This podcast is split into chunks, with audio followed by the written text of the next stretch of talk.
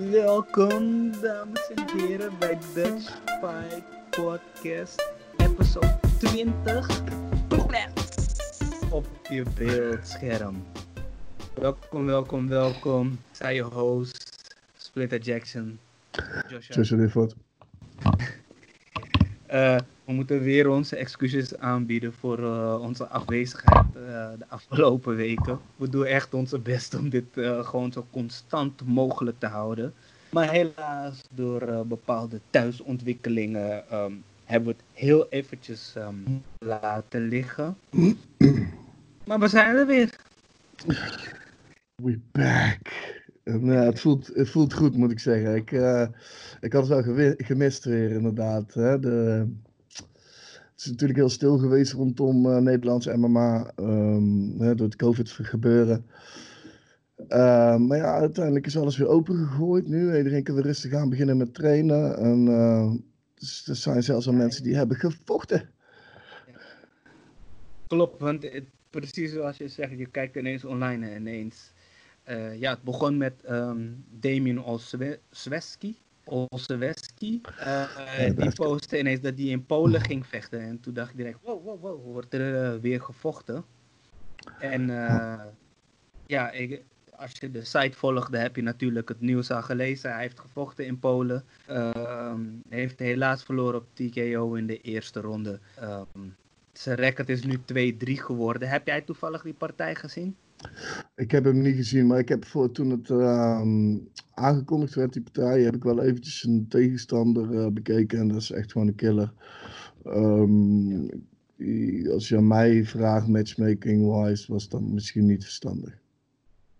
Maar dat, Ja, eh, ik, denk, ik, ik denk sowieso als je nu een beetje kijkt gewoon in wat er gebeurt in de, vooral de Nederlandse scene. Mensen willen gewoon vechten. Ja, dat is, dat is zeker waar. Ik, eh, ik zeg dat zo eh, puur omdat ik kijk vanuit het punt van hoe wij zeg maar, naar de ma- matchmaking keken van WFL bijvoorbeeld. Ehm, maar ja, dat is natuurlijk zonder oog met, met, met, met het COVID-shit allemaal wat eh, aan de hand is. En ik begrijp het wel. Mensen die zijn eh, mensen die willen, willen pompen, weet je. En dat begrijp ik 100%. En het was echt wel een, groot, een dikke kans voor, eh, voor Damien. Ehm, Ja. eh, mocht hij hem wel gewonnen hebben. Dus eh, eh, props aan hem dat hij het toch, eh, dan toch nog gedaan heeft, weet je. Ja, klopt. We, we zullen zien hoe deze man terugkomt. Als het goed is, staat er een partij voor hem bij ehm, eh, Atlas. Was dat, klopte dat? Dat hij bij Atlas zal vechten? Oh. De vorige keer bij Atlas toen vocht hij tegen John Winter. Die Ja. verloor hij ook. Ehm, uit mijn hoofd, als ik het goed heb, zal hij er ehm, weer staan. Eh, forgive me als ik dat fout heb. Ehm, we zullen dat nog wel eventjes eh, nagaan en dan komen we daar nog eh, wel op terug. Ehm, heavyweight gevecht was dat. Er was nog meer heavyweight nieuws. Het lijkt net alsof wij elke week of elke episode praten over deze man. Hij doet er alles. Hij staat gewoon elke week gewoon in het nieuws. Hij doet gewoon iets goed. Eh Jarzinho Rozenstruik, Biggie Boy, ehm, gaat vechten tegen Junior Dos Santos. Echt, serieus. De- deze gast, die heeft inderdaad, wat, wat je zegt, naast dat hij overal in elke episode voorbij komt en wordt er over gepraat, heeft hij ook elke keer partijen staan waarvan ik denk van shit, man. Ik bedoel, Ja. die Engane-partijen, dat, eh, dat vond iedereen risky. En eh, ja, nou, we hebben gezien hoe dat eh, verliep. Maar ja, dan gaat hij nou tegen Dos Santos. Ik bedoel, ja, ik, ik zie ook weer echt, eh, het is gewoon spektakel, toch? Ja. hey, het zijn again weer twee stand-up guys. Beide dynamite in hun handen. Ehm, maar wat vind je van de partij zelf? Toen ik even ging kijken, want ik denk, kijk, ik, we kennen Dos Santos. Hij heeft geen introductie nodig. Hij is de former Mhm. UFC heavyweight champ. En, maar toen ging ik even opzoeken en toen zag ik ineens dat hij op een two-fight losing streak was. En toen dacht ik, hè? Dos Santos op een two-fight losing streak? en toen werd, het toen werd dit gevecht nog interessanter. Ja, klopt. Eh, daarnaast heeft hij ook een hele lelijke, lelijke eh, staph infection of zo gehad. Ik, eh, ik, ik kan me nog herinneren dat ik een paar maanden geleden een, een, een foto van een scheenbeen zag met zo'n vies groot gapend gat erop. Ehm, ja, dat was best fucked up. Dus ik, ik weet niet, man. Dos Santos is altijd zo eentje. Eh, Kijk naar de Kane-partijen bijvoorbeeld, weet je wel. Ja. Dus, eh, snap je? Dus, en, en, en, en eh, net zoals een van onze gasten toevallig dus straks ook zegt. Kijk, hij is op een two-fight losing streak. Dus deze man die heeft fucking brand om, om, om deze partij te winnen. Maar daarnaast denk ik dat Biggie Boy met, met zijn kickboxen en zijn low kicks. eh, deze partij eh, best wel mooi aan de buitenkant zou kunnen vechten, in principe. Kijk, de hands van Dos Santos, zijn boxing is fucking gruwelijk. Uh, daarom is het zaak voor Biggie Boy aan de buitenkant te blijven. Die, die, die, die, die benen gewoon uh, goed trappen. Gewoon. Zeker winnable, 100%. Ja, ik, uh, ja, nee, ik, ik ben het helemaal met je eens. En we praten, ja, het zijn beide jongens die in de top 10 zitten. En uh, tijdens het artikel ook erover schrijven, dan zie je eigenlijk gewoon hoe sterk gewoon de, de top 5 is. De top 6. Uh, want Biggie die zit in de.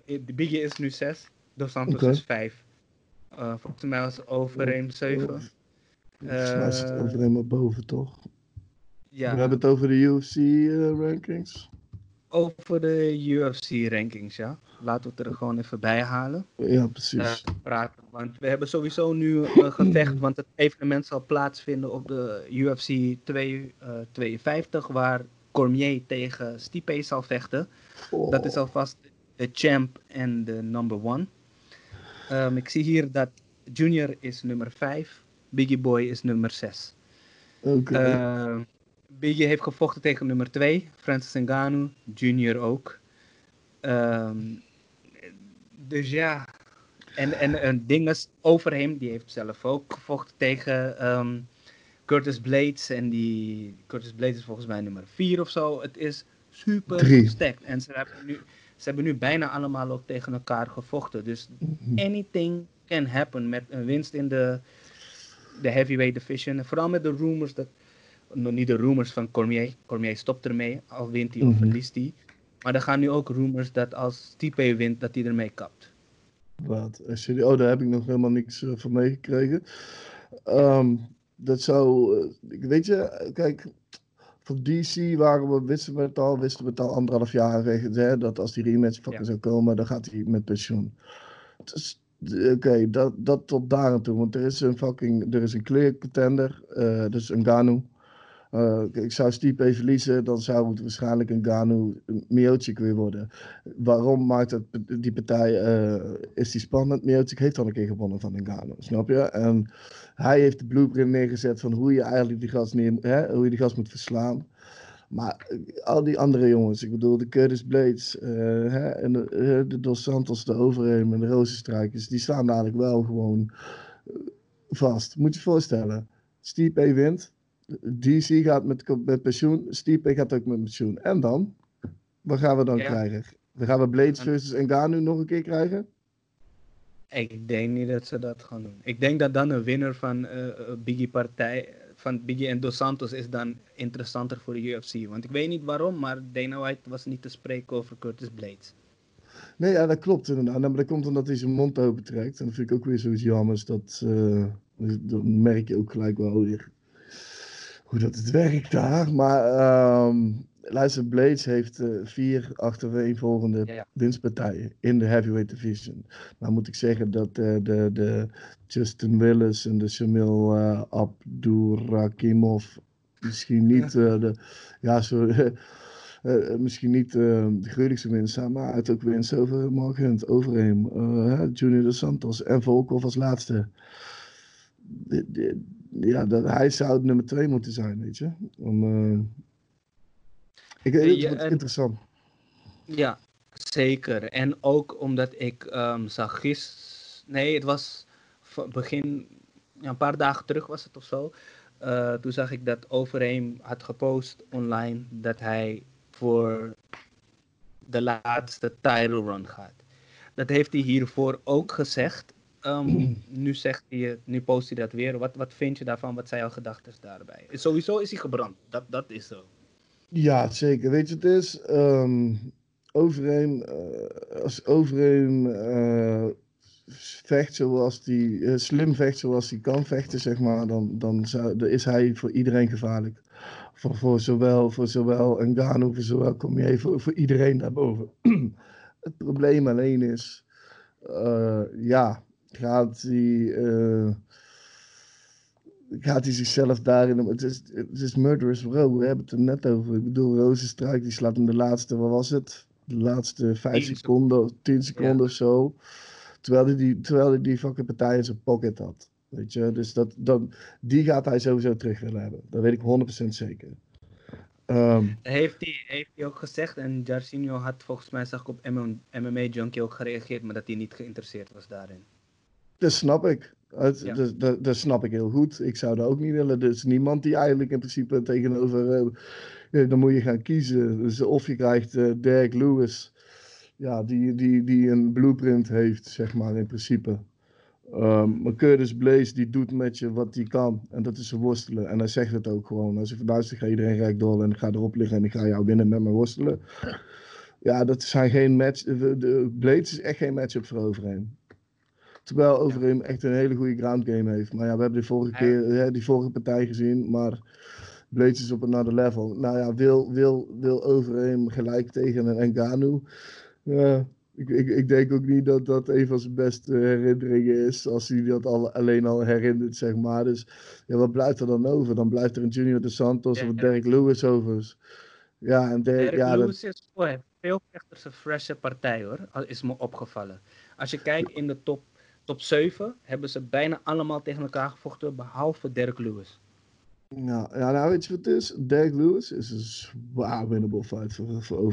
En daar zou hij inderdaad best wel, uh, als hij die inderdaad in, uh, in de eerste ronde gewoon uh, hoppakee eruit slaat, dan, ja, dan, gaat, dan gaat hij rollen weer. Alleen, ja, dan komen we nog weer bij, de, bij, bij het verhaal van gaan ze alle twee met pensioen, dan hebben we een probleem, want dan is het Engano. En Engano, ja, ik, ik, denk dat niemand op dit moment uh, tegen Engano wil staan, behalve Rozenstruik, want die heeft dus wel weer gezegd van luister, ik zou gelijk nog een keer een partij tegen hem aannemen. Zegt ook, weer, uh, zegt ook heel veel over Rozenstruik, want het is gewoon fucking baas dus. Nou, um, even genoeg over de heavyweight division gehad. Uh, nog meer grote nieuws is er van Nederlandse bodem gekomen. Gerardo Fanny um, van Ringersports, die is gesigned door Paradigm Management.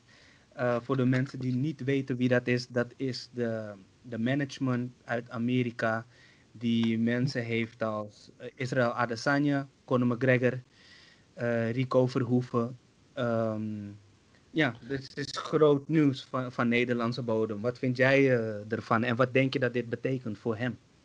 Uh, dit gaat heel veel deuren openen voor, uh, voor Fanny. Uh, we weten, um, Fanny heeft ook een, um, een Berkut Young Ingles gevochten, geloof ik. Um, dus hij zal een beetje de wereld rond te gaan. Maar, maar, maar Paradigm achter je hebben als, als managementteam, ik bedoel, dan gaan er heel veel deuren open. En dan, dan hebben we het over internationale deuren. En met de record wat hij heeft, ik bedoel, volgens mij geloof ik uit mijn hoofd 9-2, 9-1. 9-1, ik bedoel, hè. Ja, ik, uh, ik vraag me af wat voor deur het kan openen, want ik zie hem graag, uh, graag doorbreken. Hoor. Ja. ja, klopt, want dat is ook mijn grote vraag die ik heb. Hij heeft inderdaad bij Young Eagles gevochten, uh, voor de rest veel bij Strength and Honor. Um, ja, ik, ik vraag me af wat de volgende stap gaat zijn, in welke organisatie hem zullen laten vechten. Um, vechten, uh, of nou vechten, uh, zijn trainingspartner Jordi Spitters, die um, heeft een docu gedropt. Um, heel dope om te zien uh, van zijn mindset. Heb je het gezien? Ja, zeker, natuurlijk. Het is geloof ik opgenomen voor zijn laatste partij. Um, het is een gedreven jongen, Jordi Spitters. We hebben hem, toevallig, hè, we hebben hem als gast uh, vandaag uh, gesproken. En uh, hij heeft een duidelijk doel voor ogen en hij weet waar hij staat. En ehm, ik, ik kan niet wachten om die jongen weer in de kooi te zien.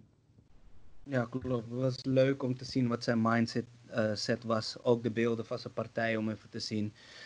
Um, die keel, we, we, bespreken dat allemaal ook in het interview met hem. Hij heeft gewoon een, een, een ja, een killer mindset, zoals we toen besproken hadden. De eerste partijen die hij heeft gevochten waren pro-partijen, waren ze eh, tegen Daan Duizer, Jasper Wiersma. Twee losses. En die komt nu gewoon terug. Staat nu 2-2. Dus Dat deze man is gebrand en hij is nu gewoon op een dikke streak. En ehm, is hij ook van plan om dat door te gaan zetten. Ehm, nog iemand die ook gebrand is en ook een gast is op vandaag. eh, de episode van vandaag is Jarno Ernst, de featherweight. Die heeft ineens uit het niet zagen we online dat hij heeft gevochten en gewonnen. Het leek op Fight Island, maar dat was het niet. Het was in Duitsland. Het is iets Eh, dichterbij, dat eiland. Ja, maar we s- ook met hem spreken we vandaag en vertelt hij over hoe dat tot stand is gekomen. En ehm what's next, om het zo te zeggen. Ah, weet je, eh Janne Ernst eh, staat al lang op onze radar. En, eh, hij is nou 9-2, professional. En zoals we hem net gesproken hebben, komt hij echt over als een hele slimme, pintere kerel. En weet precies wat hij wil.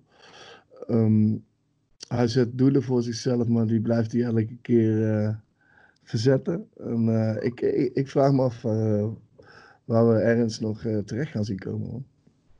Ja, nou, met, met die mindset sowieso, ehm, ja, dan kom je er wel, geloof ik.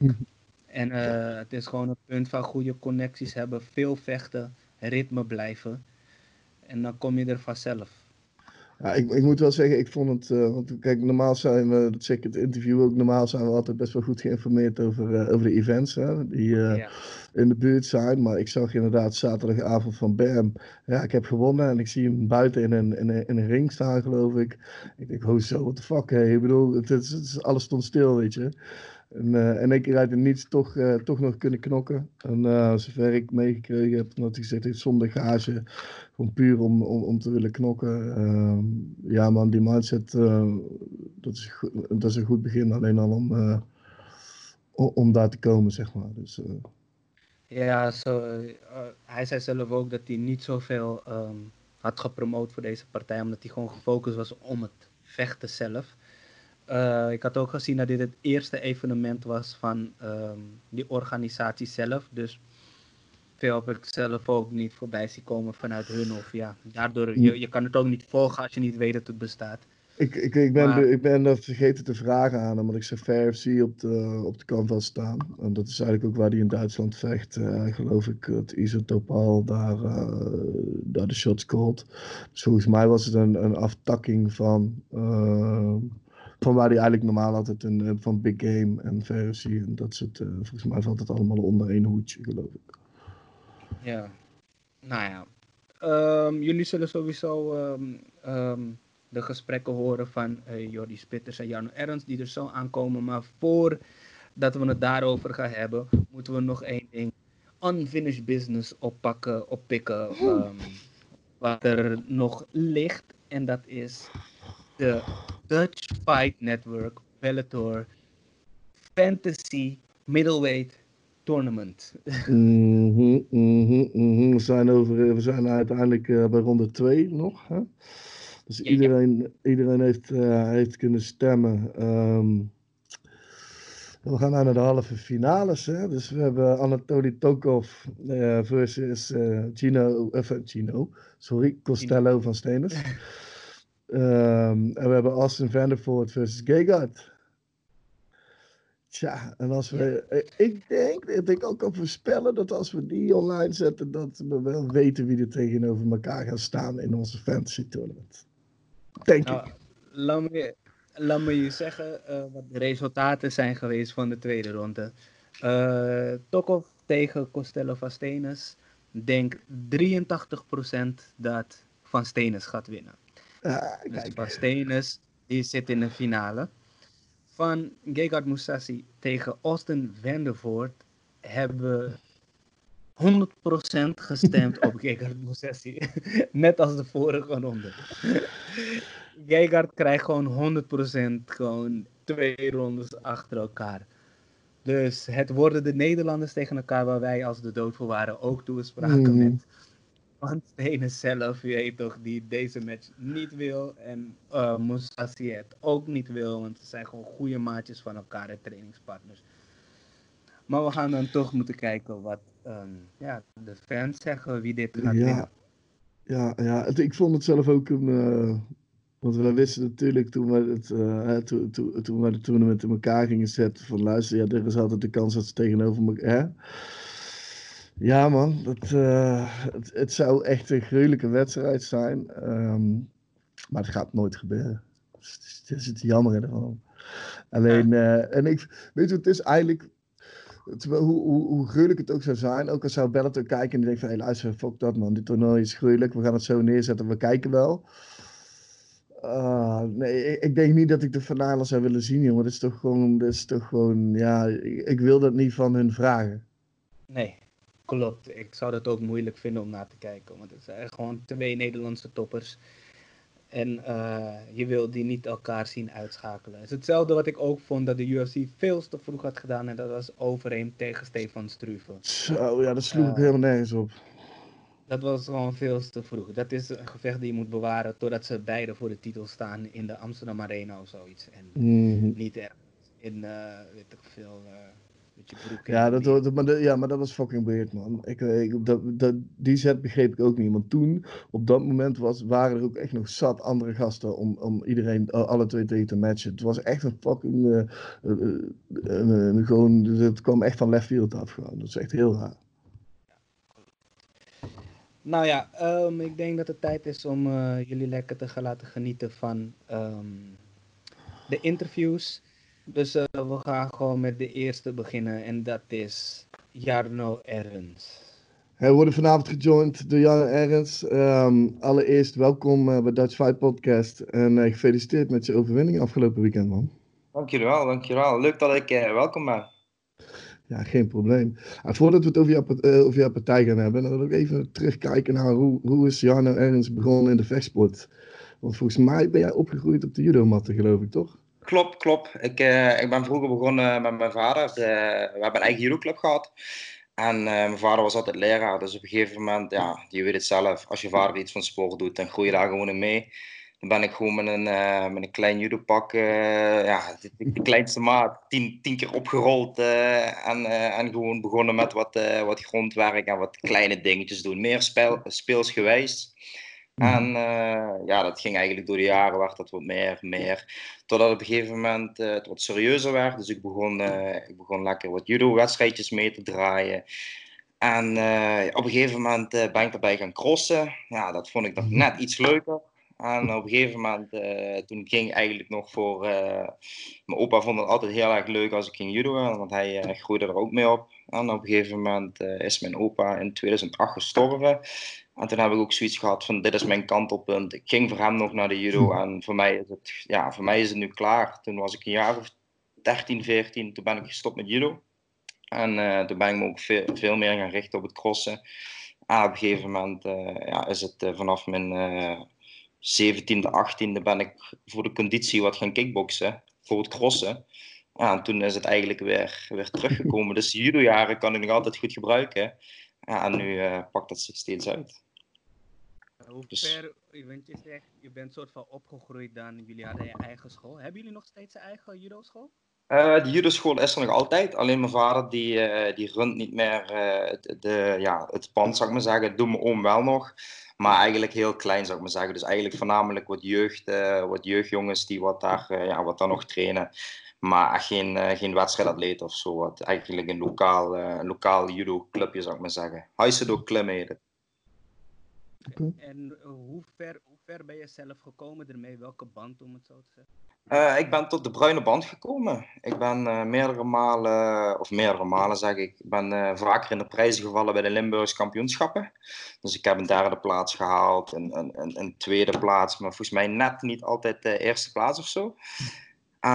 Toen was het wel het systeem tot ik in dat laatste jaar, tot ik nog meedeed aan de Limburgs kampioenschappen, tot ik eindelijk naar de Nederlandse kampioenschappen mocht gaan. Want daar zat ook een bepaalde leeftijdsbeperking aan.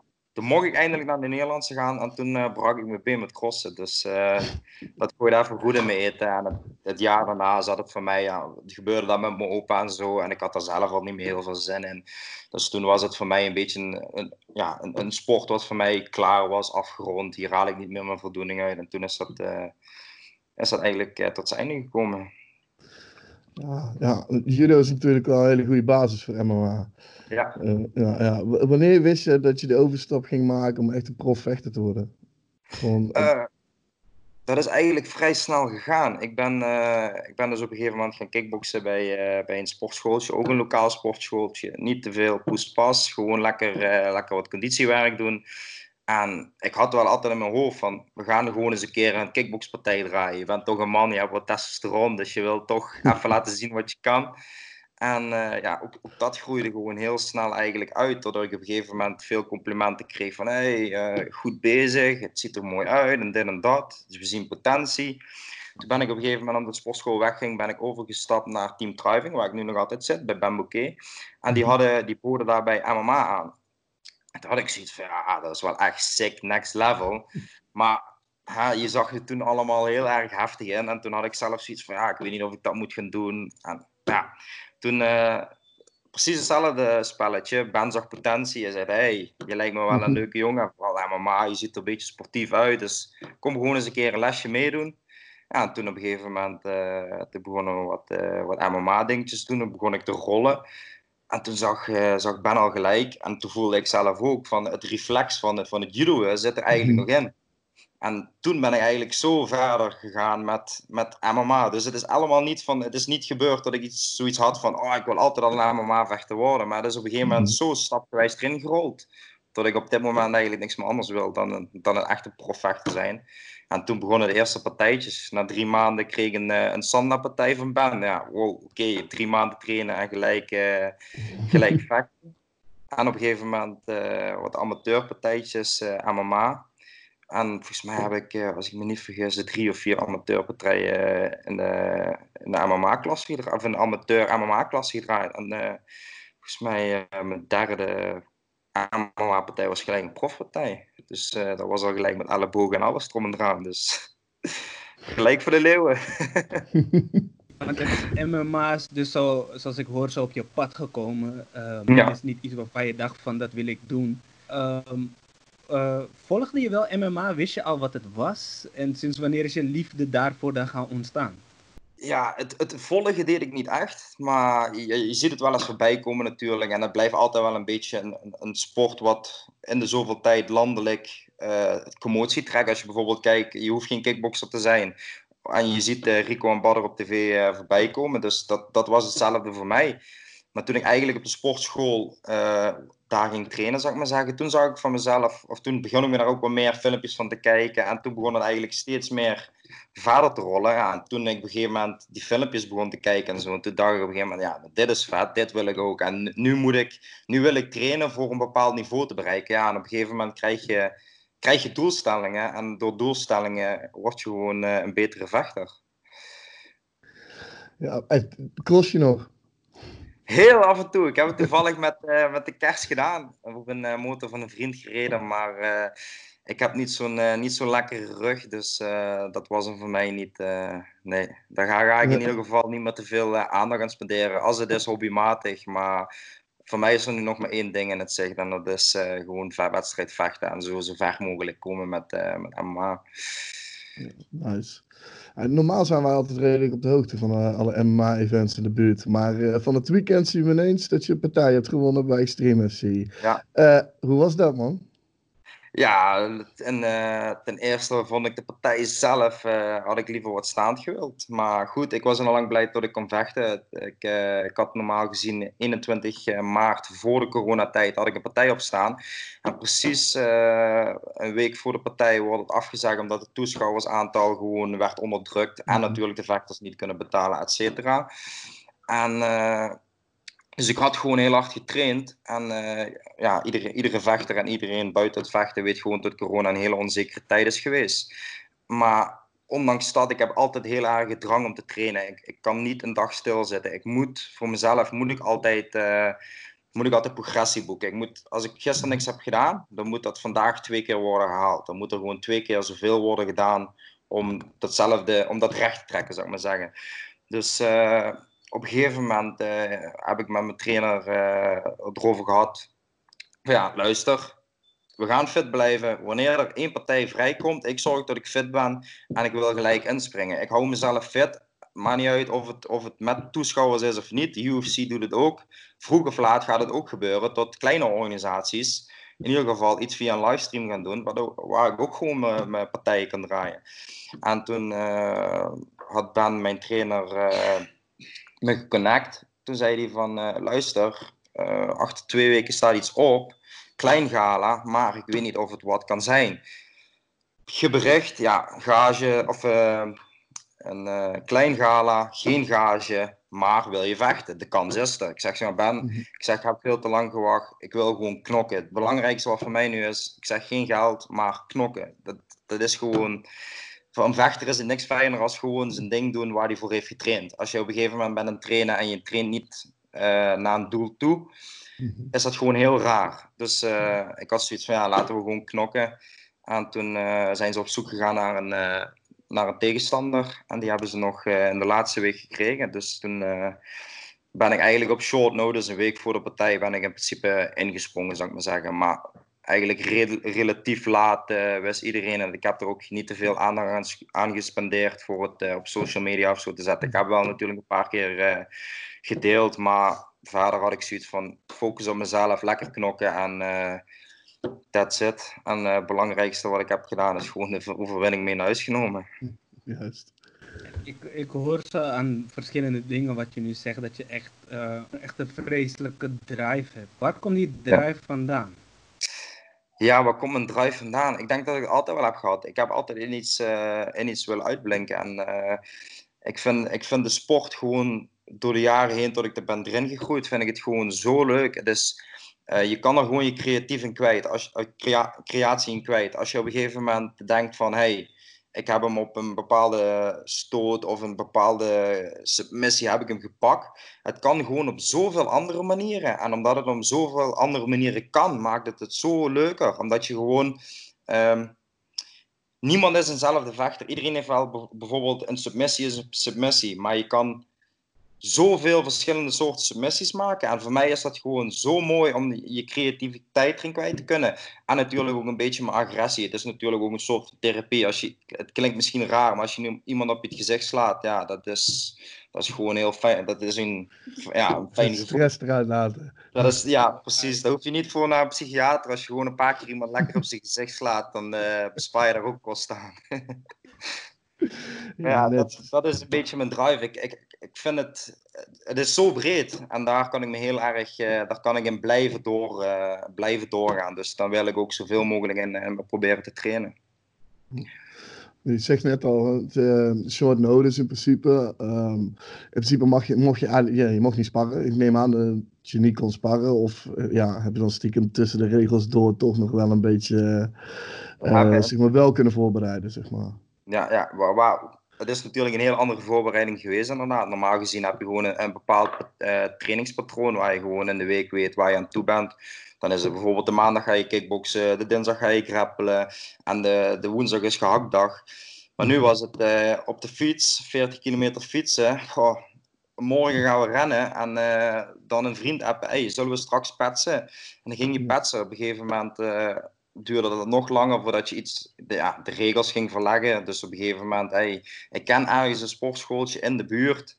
Kunnen we misschien eens even met z'n tweeën wat gaan sparren? Ja, gaan we doen. Ja, en tot op het laatste ben ik op een gegeven moment bij uh, Sparta Agen. Omdat in Duitsland uh, ging alles uh, veel sneller open. En dan was daar een gym, Sparta Agen die uh, verzorgde daar gewoon uh, de trainingen. Dus ik kon lekker, uh, ik heb daar drie of vier weken gewoon volop kunnen trainen. Ik kon in principe iedere dag gaan. Ik moet zeggen, ik heb misschien op, op 60% getraind voor wat ik normaal trainde. Maar ik heb in ieder geval wel kunnen sparren. En ja, eigenlijk misschien nog wel zelfs betere sparringssessies gehad dan, dan normaal. Omdat ik veel, veel meer rust in de week had. En dan mhm. zondag was daar sparren.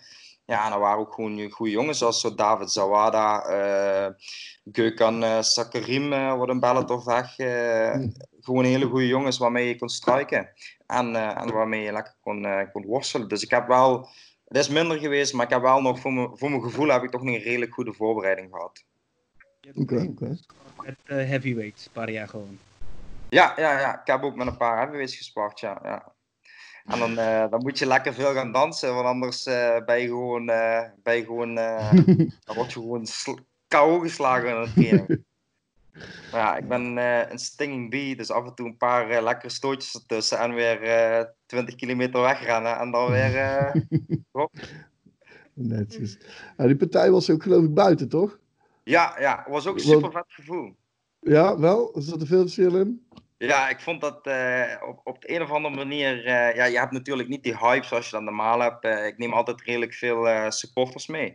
En ja, dan krijg je al voor ja, voor, voordat je naar de, naar de kooi of ring loopt, heb je al een, heb je al een, ja, een super adrenaline effect. Maar dan als al je vrienden naast je staan en alle mensen die voor je schreeuwen, krijg je natuurlijk een, een super boost.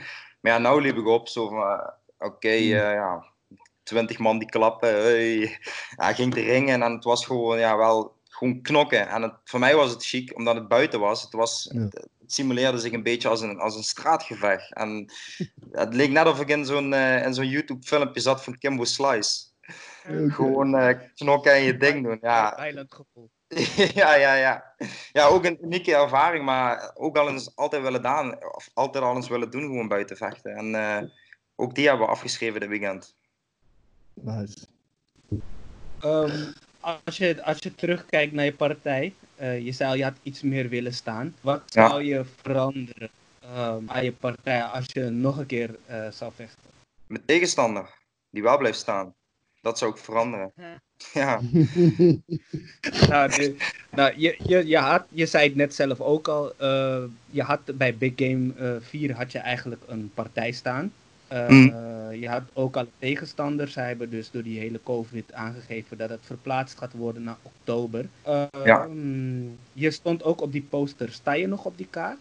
Ja, ik sta nog altijd op die kaart uh, tegen Jalul Halul. Een uh, jongen van MMA Spirit. Dus ik sta er in ieder geval nog op. Uh, ja, dat is het enige wat ik tot nu nu toe kan zeggen. Ik weet niet wat, uh, wat voor nu het gaat brengen, omdat ik natuurlijk een winstpartij meer heb of daar andere aanbiedingen uit verschillende hoeken komen. Maar uh, daar la dat laat ik gewoon aan mijn trainer over. Hij is de man die de slimme beslissingen maakt. Ik, uh, ik, ik, wil alleen maar klokken. Dus. Was dat ook je tegenstander die, tegen wie je zou vechten um, in maart? Ja, 21 maart, ja. Dat, zou ik ook, uh, dat is die tegenstander. En zoals ik nu gewoon weet, is het evenement verplaatst. En uh, zover zover ik weet, eh, ik steek natuurlijk uh, niemand andere voor in het vuur, maar uh, zou ik opkomen tegen, tegen die jongen, ja. En wat weet je van hem? Ja, hij is, hij is een beetje een all-round guy. Op zich wel een leuke jongen om tegen te vechten. daar verheug ik me ook best wel op, omdat het een jongen is die hij wil wel knokken. Dus hij blijft staan. Maar buiten dat ehm, is hij ook gewoon heel goed op de grond. Dus hij, hij doet wel, hij doet wel worstelachtige dingen. Dus hij doet wel ook shooten in de partij. Maar dat is niet alleen zijn, zijn basic, zeg maar zeggen. Zijn basic is gewoon ook allround, zoals ik. Dus het, het, het, gevecht kan gewoon lekker staan blijven. Maar als een van ons een, uh, een shoot maakt of een een of ander, weet je in ieder geval wel tot het weer terug op de, op de voeten kan terugkomen. Waar het gevecht vaker ook zo, uh, zo begint. Dus uh, naar mijn mening gaat het een hele leuke partij worden. Um, je krijgt dan hopelijk je, uh, wat je wenst. En dat is iemand die met je blijft staan. Ja. Uh, wij blijven dat sowieso volgen. Um, even compleet iets anders. Uh, jouw um, ja, coaches, de Bouquet Boys, die hebben ja. een eigen evenement gestart. Um, Dutch Combat Events. Was voor zover wij hebben kunnen zien, was het een super succesvol evenement. Ja. We zagen jou ook heel vaak voorbij komen. Is er een mogelijkheid dat je één gaat vechten voor hun? En twee, wat doe jij ook uh, wat doe jij voor het evenement zelf? Uh, om de eerste vraag te beantwoorden, dat laat ik even open. Normaal gezien uh, is het niet meer een evenement wat voor mijn record slash ehm, commotie, alles eromheen voor mij interessant is, zou ik maar zeggen. Ik wil natuurlijk mhm. op een, op een veel hoger iets staan. Niet omdat Dutch Combat Events een, een niet mooi georganiseerd gala is, maar omdat ik gewoon op top, topniveau wil zijn. Um, daarbuiten wat ik zelf doe, ja, ik, ik ben een hele handige jongen. Ik werk, uh, ik werk met de handen. Dus buiten mijn, uh, buiten mijn vechten heb ik gewoon een normaal beroep. Dan werk ik met de handen. Dus uh, de Bouquet Brothers zijn niet zo heel erg eh, handig ingesteld. Dus uh, bijvoorbeeld de kooi opzetten heb ik gedaan. Uh, ja, eigenlijk alle kleine technische dingetjes, daar zorg ik gewoon voor. En op de wedstrijddag zelf zorg ik gewoon dat mijn, mijn teamgenoten gewoon 100% zijn opgewarmd. Mentaal lekker voor de partij staan. En eigenlijk alle kleine beetjes eromheen. Dus ik help gewoon als verzorger. En, en verder ja, heb ik niet, niet dat ik een, een bepaald punt heb dat ik iets meer heb te zeggen dan een ander. Ik help gewoon mijn team uit en, en dat is wat ik, ook, ja, wat ik gewoon leuk vind om te doen. Hebben, ze hebben nu ook een tweede evenement um, um, aangekondigd. Ja. Nou, ja, ik weet niet als de matchmaking al rond is of als er partijen bekend zijn. Misschien heb jij wat meer insights, maar naar wie zeg jij van oké, naar die jongen moet je echt uitkijken voor het volgende evenement? Ja, voor het volgende evenement moet je natuurlijk met mijn, uh, mijn beste vriend uh, Bas Willemsen sowieso uitkijken. Hij is een uh, opkomend talent in het kickboksen. Is ook heel goed op weg naar, naar mooie partijen neerzetten. Is nu al mooie partijen neerzetten, maar ik, ik verwacht veel van hem. Ik zie hem gewoon in, in zo'n stijgende lijn groeien. En daarbuiten natuurlijk, al mijn teamgenoten zijn gewoon allemaal toppers. Dan heb je ook een Tom Verlier, heeft vorig, of, de eerste editie daar het main event neergezet. Ook een bangelijk zieke partij. Ook een sloopkogel van een vent. Die, uh, die blijft ook gewoon doorgaan. Ook een, ja, ook een jongen wat, wat gewoon uh, top binnen ons, binnen ons team past. En, en zeker ook potentie heeft om verder in het kickboksen te maken. Dus het zijn sowieso twee A-jongens in de toekomst. Sowieso, without any doubts. Dus naar die twee, of naar die twee zou ik zeker uitkijken, ja.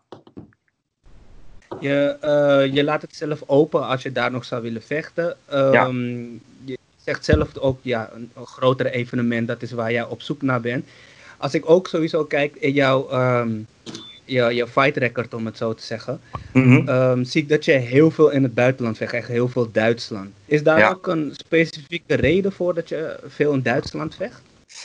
Ja, uh, niet een specifieke reden. Ik denk dat, dat uh, Ben gewoon mijn trainer daar de beste connecties heeft. En uh, het circuitje, zou ik maar zeggen, rondom de, de, promotor in Duitsland is gewoon heel fijn. Ik krijg redelijk goed betaald wanneer ik mijn gevechten moet doen. Um, alles wordt gewoon goed verzorgd. Er wordt altijd van tegenstander gezorgd. En ja, in principe in, in, Nederland zijn er niet zo heel veel evenementen. Daar heb ik, als ik me niet vergis, heb je WFL, MMA, Ring of the North of King of the North, meen ik. En ja, het, eigenlijk is het in, uh, in Nederland, vind ik, uh, jammer genoeg nog, nog vrij laag qua evenementen. En ik hoop in ieder geval dat in de toekomst wel nog veel meer evenementen in Nederland gaan komen. Want hoe meer evenementen er gaan komen, hoe meer Nederlandse vechters natuurlijk er ook moeten komen. Maar ja, voor nu is het voor mij, Duitsland is heel erg interessant. België, ja, daar zit Sven en Honor, daar heb ik drie keer nu gevochten. Dus ja, het is niet echt voor een specifieke reden dat ik in het buitenland vecht, nee. En um, welke organisaties heb je op het oog waar je zou willen vechten? UFC, 100%. Ja. Heel duidelijk. 100%. Ja, dat, ja, dat draaien we niet omheen. Hè. Daar gaan we niet omheen draaien. Nee, maar, nee. maar, maar, zou je een ballet contract afwijzen dan? Ja. Ja? Ik denk het wel, ja. Ja, daar hebben we het ook al met mijn trainer overheen gehad. Daar, uh, het is misschien niet dat ik het, uh, het per direct zou afwijzen, maar ik zou natuurlijk wel uh, het, een contract inzien en kijken wat natuurlijk slim is. Maar voor mij meen ik, het klinkt misschien heel gek, maar ik heb heel erg een, ik heb een heel erg iets met, met UFC. Ik wil gewoon, als, er, als ik nog één droom heb in mijn leven om te vervullen, dan is het gewoon in de UFC-kooi staan en daar gewoon een ziekelijk, bangelijke partij neerzetten. En vanuit daar, als ik eenmaal in die kooi sta, verleg ik mijn grenzen en dan wil ik kampioen worden. Dus ik, ik, ik weet hoe ik ben, ik wil gewoon groeien. Dus als we eenmaal de UFC worden, gaan we, moeten we ook kampioen worden. Maar dat is, ja, dat is voor mij een organisatie wat gewoon, uh, waar we gewoon naartoe zijn aan het werken. En uh, ja, hopelijk gaat het ook gebeuren. Als we maar lang genoeg normaal blijven, word je vanzelf bijzonder. nice. Sowieso, sowieso stap voor stap kom je er wel. Je bent ja. nu sowieso 9-2. Uh, je hebt een soort van Fight Island ervaring nu gehad in je laatste ja. gevecht. en daarover ook gesproken. Um, de UFC die gaat nu op Fight Island in Abu Dhabi, hebben ze een evenement. Ja, Drie title fights. Um, wat zijn jouw picks voor de title fights?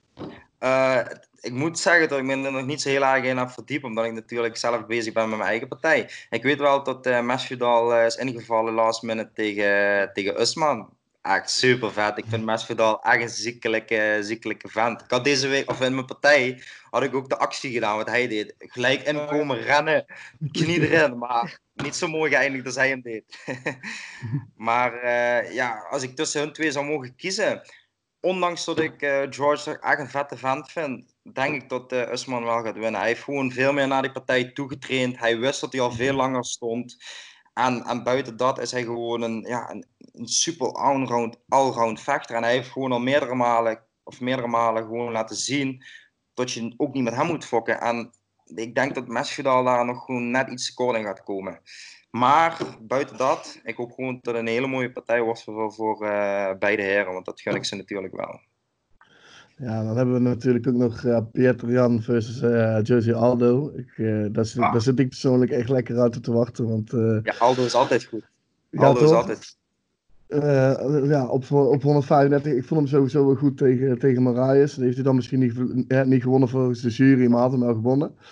Wat denk je dat daar tussen gaat gebeuren? Want Jan is ook wel een killer hoor is ook een killer, maar ja, ik weet het niet. Hij heeft, uh, Aldo heeft nog wel een paar partijtjes uh, achter elkaar verloren. Dus ik denk dat hij gewoon zo aan het hypen is en zo gretig is aan het worden is dat hij gewoon deze echt niet wil gaan verliezen.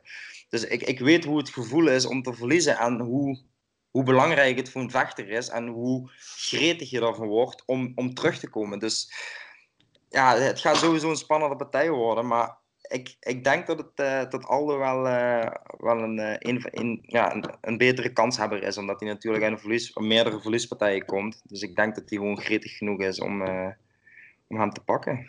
Ja, ik hoop ook op een vintage WEC Aldo. Maar uh, dat hoop ik elke partij eigenlijk. Ja. We gaan het zien, man. En dan hebben we dan als laatste nog uh, Volkanovski tegen Holloway. Ook weer een super dikke oh! partij. Ja, oh, ik wist helemaal niet dat die stond, man. Ja, man. Het is, die kaart is zwaar dik gewoon. En uh, ja. ja. dat is ook weer zo'n zo'n zo'n zo'n partij, man. Die je eigenlijk... Ik weet het niet, ja, man. Ik, ik vond Volkanovski de vorige keer wel echt sterk, hoor. Echt. Ja. Echt sterk. Is de beest. Ik, een tijdje zeg ik ook al tegen mijn vrienden van... Hey, die Volkanovski moeten echt in de gaten houden. Nee man, wie is dat? Hij heeft tegen niemand gevochten. Ja, maar dat wil niet gewoon zeggen. Ja, precies. Ja. Precies. Mensen die lang genoeg volhouden, worden vanzelf kampioen. Al, al hebben ze tegen, tegen mindere guys gevochten. Hij is zo iemand die, die blijft gaan. En je ziet het wel. De vorige keer maakte hij gewoon uh, vijf keer vijf vol. Alsof het uh, met twee vingers in de neus was. Ja, dat is, dat is echt absurd. Klas was fucking groot vroeger, hè, toen hij nog deed rugby. Die was echt gewoon, volgens mij, ergens een middleweight of zo, 185. Oh. Ja, die gast was echt huge vroeger. En nou featherweight. Dat, maar dat, dat is wel het kutte van de UFC. Als je niet die promotie krijgt, dan weet je soms niet eens van vechters af. En het is dat ik toen toevallig zelf van die lijstjes maakte om te kijken wat die winning streaks waren van de divisie. Dat ik mhm. ineens dacht van, yo, wie is deze motherfucker die zoveel wins achter elkaar heeft? en toen begon ik dus op te letten van, hey, dit is geen joke, want in de UFC win je niet zomaar zes keer achter elkaar. Nee, nee, nee, klopt. Maar het is meestal bij de vechters is het belangrijk dat ze een spectaculaire finish of zoiets hebben, want vanuit dan worden ze pas gehyped vechters. Dan pas ga je uh, de vechters zien die, in die, ja, de normale mensen in de UFC zien. Dus bijvoorbeeld een Conor McGregor of een Masvidal die opeens een gesprongen knie doet. Dat is wat, wat nog meer social media aandacht krijgt natuurlijk. Mm -hmm. Maar ja, we moeten allemaal niet vergeten, de best is blessed hè. Ja, ik, hoop, uh, ik, ik, ik, hoop echt op een Holloway eh, comeback als, uh, zoals we vinden het wel. Ik vind Holloway, uh, Holloway echt vet. Weet je tegen wie ik hem graag zou, zou willen zien vechten? Tegen Zabit. Zo. Ik wil eerst Jair, Jair Rodriguez versus Sabit. Ja, oké. Ja. En de winnaar daarvan. En de winnaar daarvan mag wel even gaan kijken. Het is, is natuurlijk leuk omdat we een beetje dezelfde stijl hebben. Ik denk dat, dat die partij zal wel zo gruwelijk worden, denk ik. Ja. Maar, hey man, ik, uh, ik wil je sowieso bedanken voor je tijd. Um, hou ons sowieso op de hoogte over de komende partijen. En uh, we zien je graag een keer terug op de Dutch Fight Podcast, man. Leuk man, was uh, leuk jullie te gesproken hebben. Top. En, ik, uh, dank in ieder geval. Nou, mooi zo. ga je goed, man. Dankjewel, dankjewel. Yo. Dankjewel, hè. Ciao, ciao. Goedenavond. We zijn hier met de Nederlandse bantamweight Jordi Spitters. Het heeft even geduurd voordat we je konden krijgen. We zijn al even aan het praten. Dus in ieder geval bedankt ervoor dat je er bent. Welkom Ja, bij de Dutch Fight Podcast. Als Dankjewel. allereerst, hoe gaat het met je? Ja, gaat lekker man. Gaat lekker man. Het is een gangetje natuurlijk, vanuit corona gekomen. Dus eh, ja, iedereen is weer in aan het komen. Of tenminste, iedereen is weer echt, echt weer aan het trainen. Laten we het zo zeggen. Dus ja. Nou, voordat we gaan praten over eh, partijen, carrière en noem maar op en al die dingen, want we hebben een aantal vragen voor je. Mhm. Ehm, wil ik beginnen bij het begin. En dat is, zou je willen vertellen aan de kijkers en de luisteraars, eh, wie is Jordi Spitters? Nou ja, ik ben Jordi Spitters. Ik ben eh, 21 jaar. Eh, ik doe aan eh, MMA en ik vecht op eh bantamweight. Dat houdt in eh, 61 kilo. Eh, ja, ik doe dit op eh, professioneel gebied. Dus eh, ja, op dit moment is het gewoon eh, in professionele niveau naar, naar het hoogste niveau gaan. Dat, eh, daar zit eh, nog even tijd in, dus daar doe ik hard mijn best voor. En ehm, ja, voor de rest eh, doe ik daarnaast gewoon eh, wat studeren en eh, doe ik mijn best om daarnaast ook natuurlijk wat carrière ervan te maken. Voor de rest niks. Wat studeer je precies? ik studeer sportmanagement en marketing, dus dat doe ik op Hogeschool Rotterdam. Oké. Ja, Nou, ik, ehm, ik zie vaak bij je gevechten dan, of heb ik voorbij zien komen, dat je uitkomt voor Curaçao. Ja, Eh, ik zelf die woon nu op Aruba, ben ook op Aruba. Dus ik ben zeer geïnteresseerd in wat jouw band precies is met de Antillen. oké. Ehm, ja, mijn vader is gewoon van Curaçao. En eh, ja, mijn familie is van Curaçao. Ik ben er eh, ook wel eh, jaarlijks. Dus eh, ik, ik ben zeker trots om het te representen. Met meerdere, eh, ik heb natuurlijk ook nog een andere teamgenoot. Gerard is ook van Curaçao. Dus ja, we zijn gewoon heel trots om een klein eiland met wel heel veel groot wereldtalent naar buiten te brengen. En dat in MMA. Ja. Ja, want ik kijk, zelf weet ik hier op Aruba zijn er heel wat MMA-evenementen. En allemaal helemaal stacked. Gewoon helemaal vol met mensen die komen kijken daarna ook. Ja. Eh, is dat hetzelfde geval op Curaçao? Weet je dat? Ehm, ja, wat ik weet is, eh, ik heb er wel eens getraind en ik, ik, ik hoor dat er niet veel events zijn. Ik, ik hoor dat het echt vooral in Aruba te vinden is. Ja, ja, dat is wel jammer. En is het ook een wens van je om een keertje aan deze kant te vechten? Tuurlijk, ja, tuurlijk. Sowieso. Waarom niet? Nou, nou, je bent in ieder geval, je, je zegt het net zelf, je bent een pro eh, MMA bantamweight. Eh online staat dat je één amateurpartij gevochten hebt. Klopt Hmm. dat? Nee, dat klopt niet. Klopt niet. Ik heb wel een aantal eh, MMA eh, amateurpartijtjes weg. Ehm, ja, uit mijn hoofd toch wel een stuk of vijf, vijf, zes of zo. Dus dat, dat klopt niet hoor. Oké, nee, want ik wil, de vraag die ik had dus is van, hey, je hebt maar één amateurpartij gehad. Hoezo direct zo snel een beslissing om pro te gaan?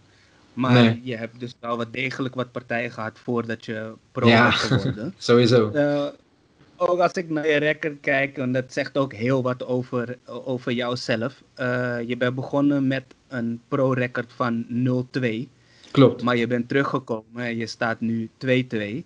Ja. En ik, ik vraag me dus altijd af van, ehm, wat pusht iemand om door te blijven vechten wanneer je eigenlijk twee achter elkaar verliest?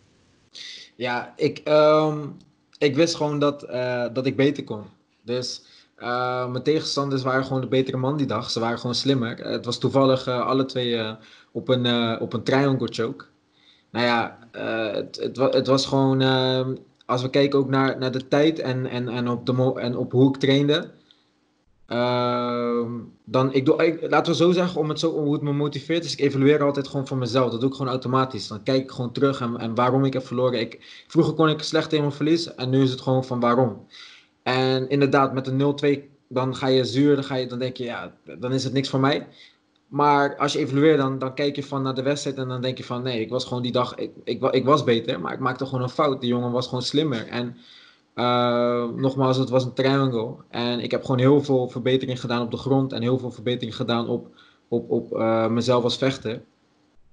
En ik was gretig. ik was gewoon jong en gretig en dan du- duik je sneller in dingen. Dus eh, ja, dat maakte me hongerig om gewoon beter te worden. En, en, en, en te kijken, wat, wat, wat, is, wat, ga, wat ga ik de volgende gevecht doen? Gaat iemand me nog een keer pakken voor de derde keer? Nou, dat gaat hem niet worden. Dus dat. Nou, dat heb je nu ook bewezen, want je bent nu ook op een two-fight win streak.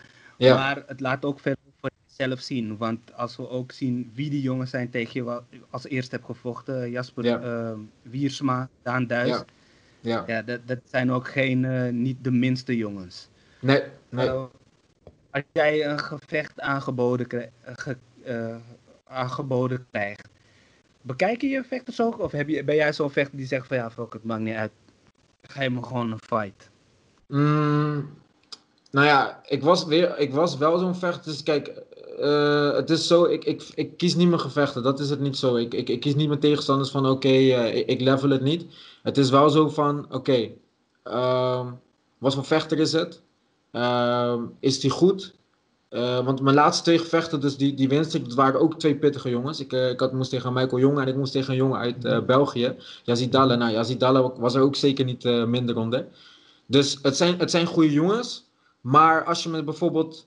Stel je voor je zou komen met een gevecht in het buitenland. Hè? En, en dat 9 van de 10 keer als, als Nederlander. En, en je bent bijvoorbeeld nog helemaal niet zo ver. Dan word je gehaald.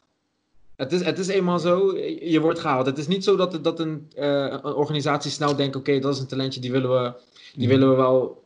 Je moet je, je moet je strepen verdienen.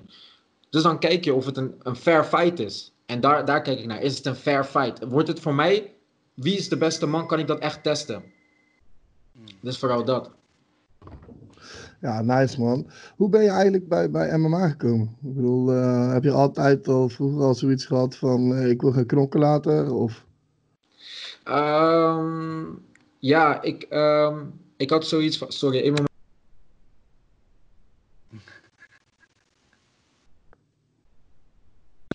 Sorry man, ik, ik moest even zitten. Nee, eh, hoe ben ik bij MMA gekomen? Ehm, ja, het is, het is zoiets. ehm, ik, ik deed eerst karate. En ehm, ik vond competitieverband gewoon heel erg leuk. Ik vond gewoon het comp eh, competen, dat, dat stond voor mij voorop. En op een gegeven moment merkte ik van, ik, ik wil wat meer. Ik, ehm, ik, ik, ik, ik, zag op een gegeven moment gewoon eh, de Ultimate Fighter voorbij komen. George St. Pierre, die kwam ook van karate af. Dus ik denk dat daar die link op een gegeven moment was gekomen. En toen dacht ik van, nee, dit, dit, dan ben je een Ultimate Fighter. En ja, zo, zodoende, toen ben ik als eerste naar Oosterbaan gegaan. Mhm. En daar is het allemaal begonnen. Toen, vanuit daar ben ik gewoon mijn stappen gaan zetten en, en gaan leren vooral. Want je, je traint nu bij Ringsport. Eh, een hele, hele, hele echte club, eh, jongens, weten wij. Klopt. hoe ben je daar terechtgekomen vanuit Oosterbaan dan? Ik ben, ik, eh, ik ben van oorsprong gewoon Dordtenaar. Dus ik kwam gewoon uit Dordrecht. Alleen, ik met mijn stomme kop wist nooit dat er MMA was in Dordrecht echt. Totdat op een gegeven moment ik al daar zat. En ehm, ik was 14, 15 zoiets. En ehm, op een gegeven moment zag ik dat er een MMA-sportschool daar was. Toen ben ik daar eens eh, één of twee keer gaan trainen en gaan kijken. En ik kwam eh, toen ook Gerardo al tegen. Alleen ja, je bent loyaal aan je club, je gaat niet zomaar weg. En op een gegeven moment, later op mijn leeftijd, toen is het eenmaal is het een en ander gebeurd. En toen ben ik gewoon overgestapt en ben ik goed terechtgekomen in Dordrecht. En ook goed opgevangen. Ik ben alsof ik een soort van eh, familielid gewoon van het team ben geweest, opgevangen. Ja, kijk, we, we, we hebben natuurlijk eh, een hoop eh, interactie met hun gehad bij BFL en zo. En, Ja. en bij, andere, bij andere evenementen. Het is een, echt een hele hechte club, club, maar wat maakt het daar zo goed? Ja, sowieso, de, de techniek staat voorop. Het is gewoon, ehm, en, en het is gewoon, je kent het Rotterdamse gezegde, niet lullen maar poetsen. Oké, in Dordrecht is het nog een stapje verder. We zijn echt daar gewoon, echt gewoon, we praten niet, we werken gewoon. Je ziet daar, je ziet daar de honger in. Ik, ik heb getraind wel eens in, ehm, bijvoorbeeld, ik, ik, ik ga geen naam voor sportscholen noemen, maar ik heb wel eens getraind ergens waar gewoon veel pro's komen. En je merkt een andere soort vibe. Het is chill, inderdaad. Maar de honger, want die jongens zijn al 28, ze hebben al, ze hebben al een een carrière. En veel jongens eh, maken die fout, of de- vind ik dan vooral, dat ze, oh, ik train daar met een grote naam, met een grote legend, dat maakt mij gelijk goed. Ik train niet met jongens die juist bezig zijn met zulke legends te worden. Zulke, zulke A-klasses of, of professionele MMA-vechters te worden. Dus je zit er middenin. En die honger en die competing, dat maakt het vooral echt... Het is echt... Uh, ja, het is een vibe die je moet voelen, man. Ja, het is goed om te zien. Ik, wil, ik weet dat er een hoop killers zitten daar, uh, zowel ja. kickboksen en MMA. Ik, uh, ja. Nou ja, ik bedoel, volgens mij is je main sparringpartner Gerardo. Nou, dat zegt ook al genoeg, toch? Um, dus iedereen heeft natuurlijk zwaar gehad met, met, uh, met de lockdown, met de COVID gebeuren. En, en, en hoe heb jij het eigenlijk ervaren? Heb je wel een beetje bezig kunnen blijven? Ja, ik ben zeker wel bezig geweest. Uh, ik heb gewoon vooral voornamelijk mijn kennis opgedaan. Ik heb gewoon heel veel drills doorgenomen, heel veel andere technieken waar ik normaal, normaliter eigenlijk niet eens uh, de tijd voor nam. Nu heb ik heel veel systemen weer erin gebracht en heel veel andere technieken. Dus daar heb ik niet stilgezeten. En langzaamaan ook weer gewoon bij, bij de ringer ook wat kickboksen weer erbij en techniek en conditie. Dus ik heb niet stilgezeten. Maar hoe, hoe hield je die, hoe kon je dan drillen? Kon je wel samen met iemand trainen? Was de sportschool open voor je? Of zette je vriendin gewoon in een paar loks? nee, goede vraag, goede vraag. Nee, ik, uh, ik heb gewoon uh, matten genomen. Ik heb gewoon matten genomen. Ik, ik ben gewoon gaan trainen met onder andere een fysio voor mij. En ook Nick de. Dat is ook een hele goede grondtrainer. En dus met hem heb ik ook vooral wat grondoefeningen gepakt. En ja, dat, daar zijn we op een gegeven moment ja, toch wel de zomer, of sorry, de corona doorheen gegaan. De zomer. De zomer, ja, ik had echt zo'n zomervakantie fijn, weet je wel. dus uh, ja, man. Uh, um, voor, want dat is ons ook opgevallen. We hadden het voor de lockdown, waren er superveel partijen. Er kwamen allemaal evenementen eraan. Um, heel veel mensen hadden ook een partij staan. Had jij al een partij staan voor uh, de corona? Ja, ja er, stond er, wel, er stond zeker wat gepland. Uh, dus uh, dat was wel jammer, ja. Het was zeker jammer. Waar stond je dan? Ja, mag je dat niet zeggen? ja, dat is, dat is een beetje de vraag of ik dat mag zeggen. Maar ik stond wel onder andere bij grote, wat grotere events en er stond zeker wat, wat gepland, ja. Oh, nice, dope. En ja, um, gaat, gaat dat verder of is dat gewoon gecanceld nu? Nee, de plannen zijn wel om het uiteindelijk verder uh, te voeren. Gewoon uh, de plannen verder te. Het is afhankelijk van de corona en, en hoe, die, hoe die events het oppakken. Maar er gaat zeker wel, wel weer wat aankomen en daar ben ik excited voor. En is het in Nederland een kleine hint of is het in het buitenland? het is, het, er zijn een paar in Nederland, sowieso. Er zijn een paar in Nederland. Kijk, uh, het is nu nog gewoon, ik ben op een level dat ik gewoon nog uh, in Nederland de partijen uh, goede com competitief. het kan ook zijn België, maar uh, we kijken nog niet per se naar, naar echt, echt het buitenland, buitenland. Het kan wel voorkomen hoor, zeker. Maar ik hou het gewoon humble en ik kijk gewoon waar ik kan levelen. Ja, um, we hebben natuurlijk laatst gezien, er is een docu over je gemaakt. Ja. Super dope. Je kan die by the way zien op ja, Instagram. Hoe is dat tot stand gekomen? Uh, nou ja, ik, ik, ik represent uh, Curaçao gewoon uh, met trots nogmaals. En ja, deze jongens zijn ook, met, met, komen ook van de achtergrond van Curaçao. En heten uh, Deportivo. En wat hun doen is, zeg maar, jongens die Curaçao representen. Bijvoorbeeld al is het voetbal, al is het volleybal, van alles willen hun gewoon kennis laten maken met, met, met Curaçao, maar ook gewoon in het plaatje zetten. En zo is het tot stand gekomen. Oh, sick. Ja. En, um, waren ze ook bij je laatste gevecht? Want ik zag wat beelden van buiten de ring en naast de kooi en zo. Waren ze daar ook gewoon bij? Ja, ja, ja. ze zijn zelfs bij de weging gekomen. Dus uh, dat was, was zeker leuk. Ja, man. En hoe vond je dat om gevolgd te worden? Uh, het was gezellig. Het was, het was gezellig. dat was het vooral. Dat was het vooral. Ja man, gezellige jongens ook. Ja, dat was, ze waren bij je laatste, dat was je laatste gevecht toch bij, tegen Yassi Dalla? Bij ja, klopt. Ja, klopt. Ja, je hebt die partij gewonnen op TKO. We ja. hebben je niet direct daarna gesproken. Maar hoe ging die partij volgens jou? Ging het zoals gepland? ja, het ging zeker als gepland. Uh, maar, um, nee, om even terug te komen, het ging zeker als gepland, trouwens. nee, het, het, ging, het, ging het ging gepland in de tweede ronde. Uh, de eerste ronde was het echt vooral, ik, ik, ik, mijn mindset moest even weer gewoon, gewoon daar zijn. Als het goed is, heb ik ook gewoon, had ik ook een jaar daarvoor, had ik ook een jaar weer eh, niet gevochten. Dus ehm, eh, om het zo even te zeggen, eh, de eerste ronde was, was een gameplan en die gameplan heb ik zeker wel uitgevoerd. Het was gewoon kijken. Ik, ik merk dat ik heel anders vocht. Ik heb ook complimenten gekregen daarna van dergelijke mensen van, hey, je vecht heel anders, je vecht ook wat professioneel en volwassener.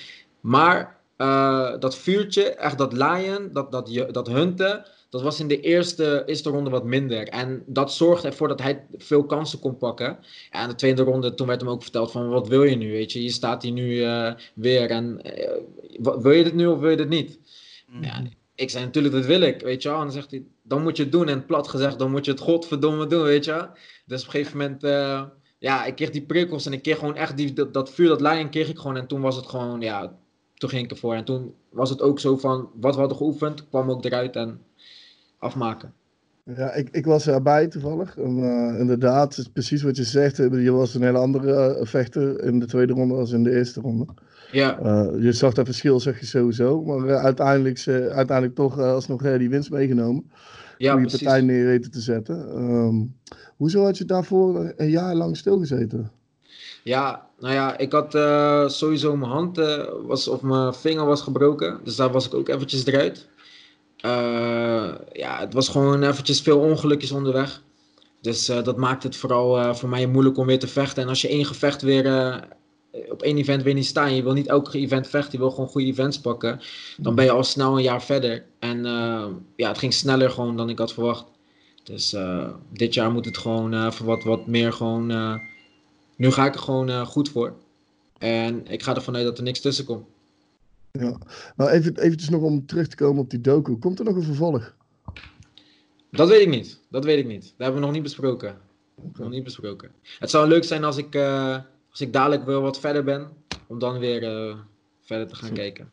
Ja, wel mooi. Eh, Even, laten we even terugkijken bij Spitters. Hoe is het er nou met hem, inderdaad? Ja, ja, nice. precies. precies, precies. Je, je hebt het zelf net al, al een aantal keer aangehaald. eh je trainingspartner Gerard Fanny. Ehm het Ja. eh, heel mooi nieuws eh, van de week eh, uitgebracht. Uh, Klopt. Paradigm. Klopt. Zitten daar misschien eh, stiekem nog wel kansen in eh, voor jou? Of ben je daar nog niet mee bezig? Eh, nee, ik, ik, ik, eh, ik weet wel dat natuurlijk op het moment dat hij naar het buitenland gaat, dat er weer andere dingen weer vrijkomen op de bantamweight natuurlijk.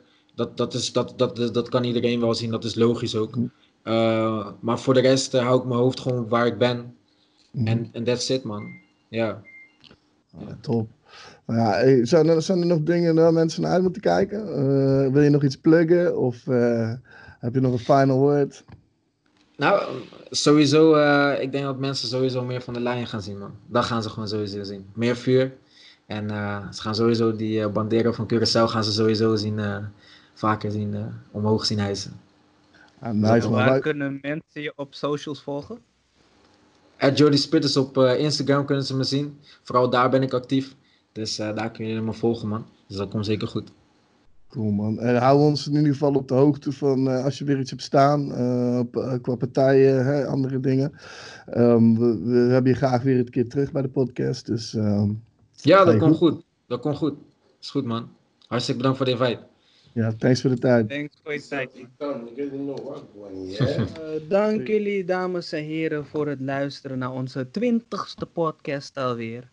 Eventjes snel om te corrigeren wat ik in het begin had gezegd, hebben we eventjes direct opgezocht. Eh Damien die zou niet vechten bij Atlas MMA 7. Dus daar weten jullie dat. Eh, wie weet wat er gaat gebeuren. We zullen zien, we houden onze ogen open. In ieder geval willen we bedanken voor hun komst op de podcast. Jarno Ernst en Jordi Spitters. Eh, we zullen, als er meer informatie is, kan je dat natuurlijk altijd op de website bekijken. Ja, en dan eh, vergeet natuurlijk niet om ons te volgen op eh, Facebook, Instagram, Twitter. gewoon DutchFightNetwork- DutchFightNetwork.nl. Subscribe op de YouTube kanaal. eh, notifications aan. We zijn ook te luisteren via Spotify, iTunes, Google Cast en heel de reutemeteut. Zoek ons op en op de grootste eh, cast eh, apps, daar komen wij in voor. Dus je hoeft niet alleen, je hoeft niet al naar onze rotkoppen te kijken om, om, om, het, om de aflevering te, te volgen. Nou, dames en heren, tot de volgende keer. Later.